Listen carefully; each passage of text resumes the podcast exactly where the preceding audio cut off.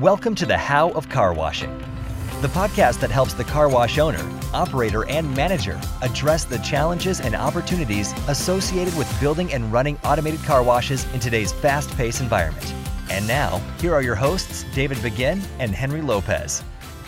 Hello, Car Wash Nation. This is David Begin. Welcome to this episode of the How of Car Washing. How's everybody doing? We're at the end of June 2019, and uh, we should be washing our summer cars. I know I've been talking to a lot of my colleagues in the Midwest talking about how much rain they've had. They said it's been rain events that have rivaled 140 years, which uh, is an awful lot of rain. So hopefully you've got your unlimited plans up and running and you're taking advantage of that. That's a great way to sort of smooth out the highs and lows of car washing, and uh, it's been a game changer for us in the last three years. So hopefully you're thinking about your unlimited program and you're getting that up and running, and you've got a lot of customers and you've got predictable revenue. We'll do a podcast on that a little later on, but uh, we're finally hitting summer here in Colorado. We I think this Friday we're going to hit our first 90 degree day, which we usually have had a handful by now, but uh, it's been a really cool and wet spring and summer, and uh, but that's okay because uh, we're still washing cars and we still got great membership. So that's been good. Today I'm going to talk about a, a topic called fringe time, and it's it's an article. It was an article I read on a, website called Medium that talked about uh, the, the use of our fringe time. And you know, most of us will have projects and goals out there that we just don't get completed for one reason or a number or, or another. You know, a lot of it is maybe we're way too busy. Uh, in some cases, we're just feeling overwhelmed. And I think Henry and I, in, in the next couple weeks, are going to do a podcast on overwhelm, the whole issue of being overwhelmed and how to combat that, because I know that's a big problem. With a lot of us in the car wash industry, we just have way too many things to do and we never get through our to do list. We're going to talk about overwhelm. But I would also say if you're listening to this podcast, we're probably also a planner. You're a person that likes to do planning, you like to get yourself organized. You know, we do use different techniques for planning. A lot of us might use calendars, uh, paper calendars, electronic calendars. I like to use Outlook. That's kind of how I do my planning. We've been using Asana to kind of keep track of my long term and short term to do list. Uh, but yet, you know, for whatever reason, we can't really get the projects that we want to get completed completed that really would help us move the needle in terms of our businesses as well as our personal lives. And we get frustrated with that. And this whole concept of fringe time is take a look at your calendar. So I'm going to pull up my calendar right now online. I know that's a that's a podcast no no, but I'm going to go ahead and do it. But I'm looking at my calendar for the next two or three days, and I notice you know I've got a lot of things booked for the next couple days, but I've got like blocks of time. I've got a couple hours here, an hour and a half here, an hour, an hour, half an hour, an hour and a half, an hour. That's just what's available in the next two days. And the whole concept of fringe time is, you know, we've planned all these different meetings or events that we have to be at or attend or the telephone calls we have to do, but we do have gaps in those particular schedules that we could be taking advantage of to get some of these projects done. And a lot of experts have realized that what we're doing in these fringe hours will determine a lot of the outcomes in our business and our personal lives. And if you take the old 80 20 rule, where 80% of the things get done in 20% of the time and 20% of things get done in 80% of the time.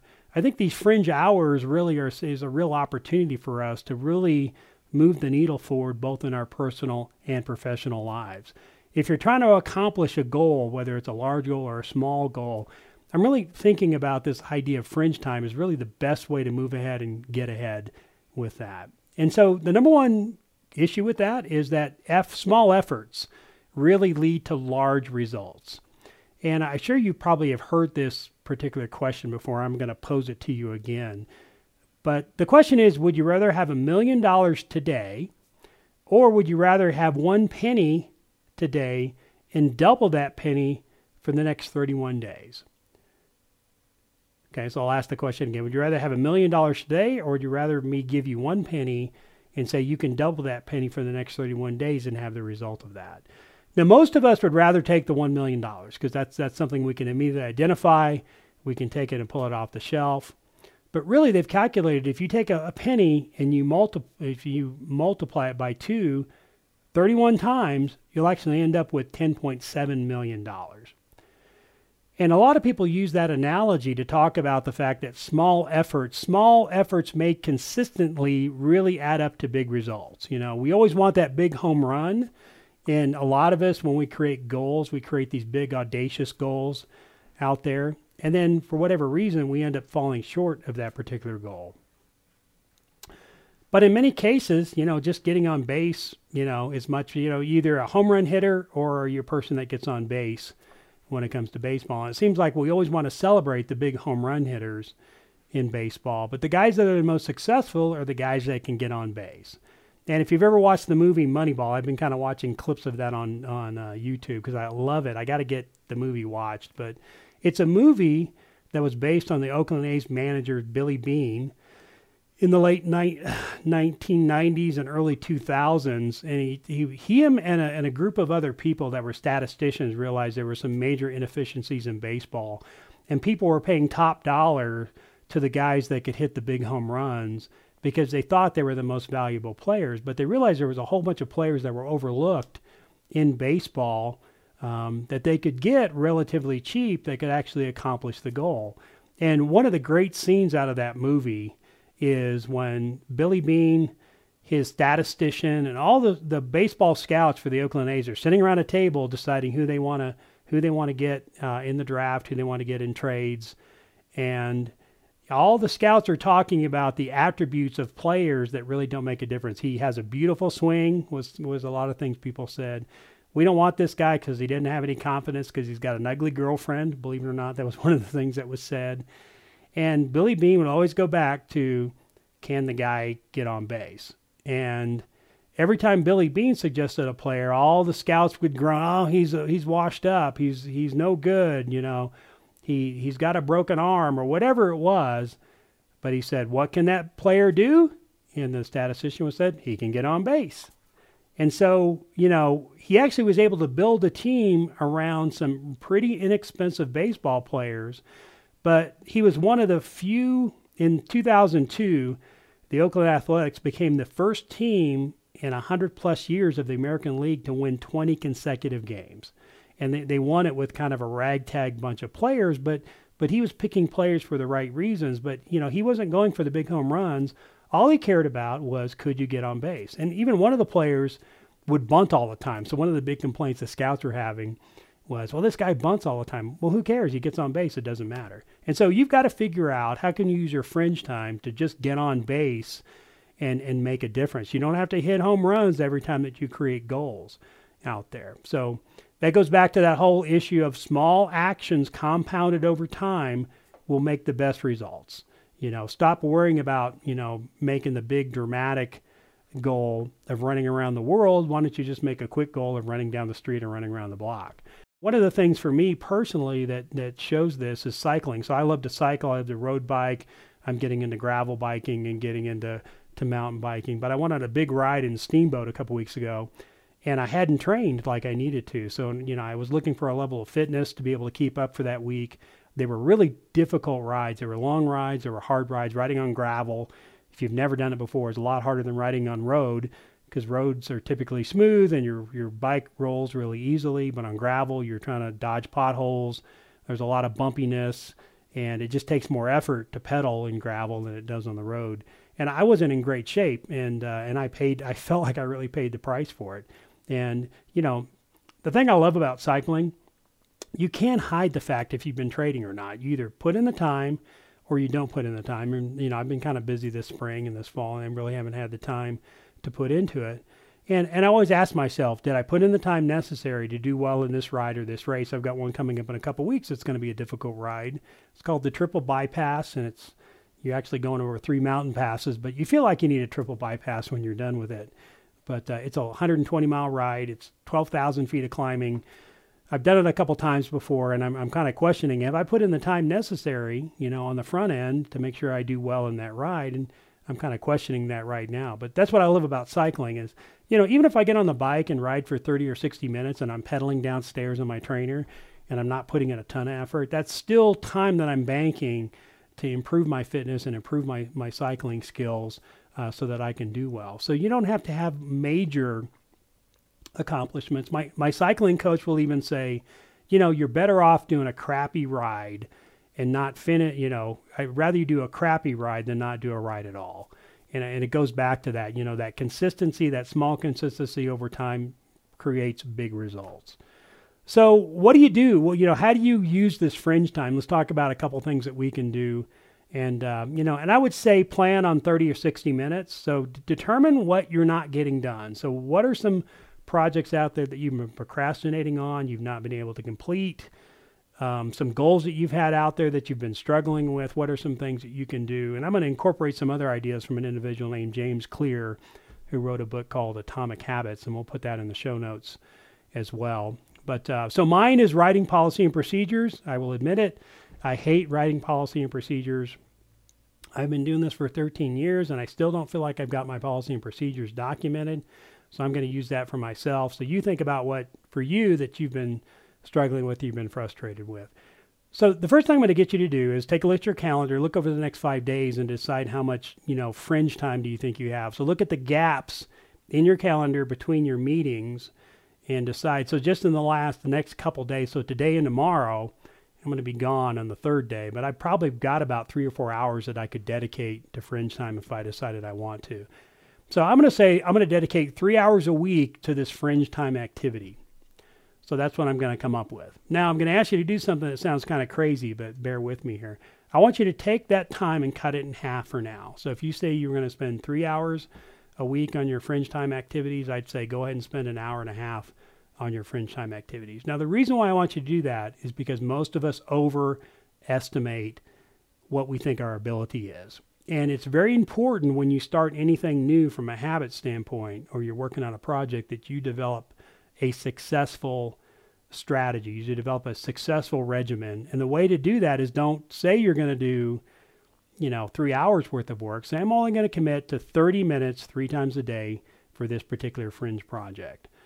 And then I would say don't change that time allocation for at least a, at least a month because you got to start in developing and reinforcing that feeling of success. And if you if you look at the book Atomic Habits, great book, James Clear, get the book. It is a super book. I highly recommend it. You always want to create at first, create goals that are so ridiculously easy to follow that you there's no way for you, for you not to be successful. And I'll give you a couple examples. He talks about if you're going to develop a running regimen. So if you want to be a runner, he says the first thing you need to do is set a goal of getting out of bed and putting on your running shoes. And that's it. So don't do anything else. That your goal. If you get your running shoes on in the morning, you were successful. Now, two reasons, right? It's really ridiculously easy just to put on your running shoes. So that's number one. You've already hit your goal. You feel good. Okay. But feeling good and being successful does motivate you to do more. Chances are, if you're going to put on your running shoes, you're going to put on the rest of your outfit and you're probably going to go take a quick run somewhere. So just by, by doing that little thing, it's going to prompt you to want to do a little bit more. But don't set larger goals for a while. Just say the goal is just to put on your running shoes. There was an example in the book that talked about a lady that you know kind of struggled with going to the gym.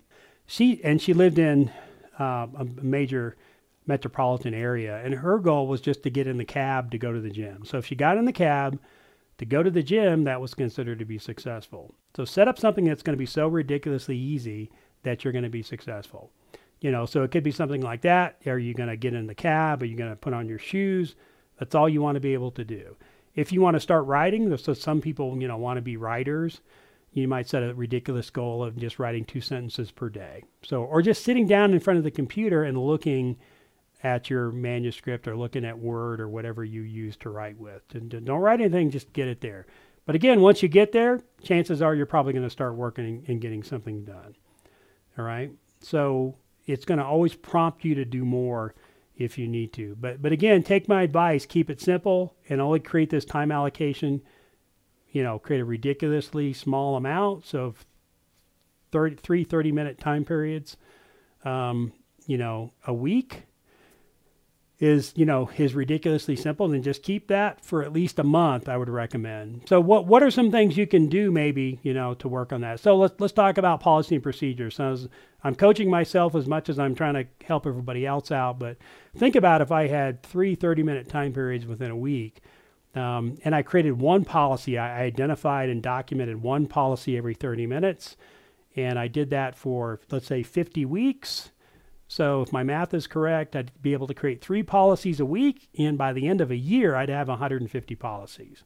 And that's a pretty solid policy and procedures manual, right? But again, I didn't look at the 150 because when I look at that number, the 200 or the 1,000 policies that I want to create for running a car wash, it can get relatively, uh, you know, overwhelming and daunting. So just say, nope, you know what? I'm just going to create three a week. That's the goal. And I'm not going to try to increase that. I'm going to leave it as is. If you were to, a writer and you were to write at 200 words a day, you know, you would be able to write a 77,000 page book or 77,000 word book in a year. And that would be an awfully big book. You know, so it's just again, you can take any example like that. If you were to walk 30 minutes a day, you can burn up to eight pounds per year if that's all you did. Um, so, so, you know, we, we, we, we sometimes don't think about the small activities that we do. If you meditate 10 minutes a day, you know, what impact does that have on your life? And if you added that up over 365 days, you know, you'd have many, many, many hours of calm time to get your brain straight and get your mind straight. Um, so, you know, think about those things. So, what are some things you can do in your fringe time that are not maybe project related? So, this is one thing I'm going to start doing is cleaning out my in, email inbox. I I have never had an inbox that's been clean. I always kind of use it as my to-do list, and I don't think that's a great way to do it. But I would love to have a clean inbox. So maybe I'll take 30 minutes a week and I'll cut that in half because I just told myself I'm going to do that. So I'm going to take 15 minutes a week and work on my inbox and, and, clean out the stuff that I no longer need. I'll put it in the file it needs to go into. I'll delete it if I don't need it. And if it's something that's got to be done, I'll transfer that to Asana and put it in my to-do list. So that's one thing you can do with your fringe time. The other thing I think if you're an owner or you're a manager, you know, is check your bank accounts and review your check images. So you know, I'm a big cash management guy and I always want to look at the checks that are out there to make sure I understand where the checks are going. It's kind of a cash management technique. I also want to check credit card charges to review all the credit card charges for all the washes to make sure that people are buying the right things and they're not buying the wrong things and people aren't using the credit cards incorrectly. So I might take 30 minutes a month and, and do those particular processes. Um, you know, you might take a quick walk if you're working in the office, maybe take a quick 15 minute walk or 30 minute walk during lunch would be good. If you're if you're a site manager, you know, you know, you or you're a manager at a car wash, I probably don't need to tell you to walk because you're probably running all over the place. So, but uh, you know, something like that. So there might be some other things that you think about. I don't really have time to do it, or this is something I'm procrastinating on, or get frustrated with and see if you can work that into your fringe time. But I truly believe use of fringe time will make a major difference in your personal and professional life. So figure out how to use fringe time and decide to get it planned, keep it really simple for a while, get the get the success, get the motivation and momentum going. And I think you'll see some of these projects and things that you're able you feel like you're not able to accomplish, you're going to be able to accomplish. So great. Thanks so much for uh, joining me on this episode. Hopefully, Fringe Time, you know, send us a note. Let us know if you've decided to do any Fringe Time activities. We'd love to hear from you. A couple ways you can do so. You can go to iTunes or Stitcher and leave a comment. We appreciate that. It lets other people know that uh, you enjoy the podcast and you're getting value from it. And uh, they should be listening to it. That helps us with our sponsors, letting us get a big audience together. And also, if you'd like to go to our website, www.thehowofcarwashing.com, we have all our podcasts out there too. You can leave a comment there. If you've got any ideas for future episodes, we'd love to hear from you. And uh, hope things are going well for you this week. Appreciate your time, and we'll look forward to talking to you next time on The How of Car Washing. Thank you for listening to The How of Car Washing. For more information, links, and other resources, please visit thehowofcarwashing.com and leave us a comment if you have a topic you would like discussed. Thanks for listening, and we look forward to having you next time on The How of Car Washing.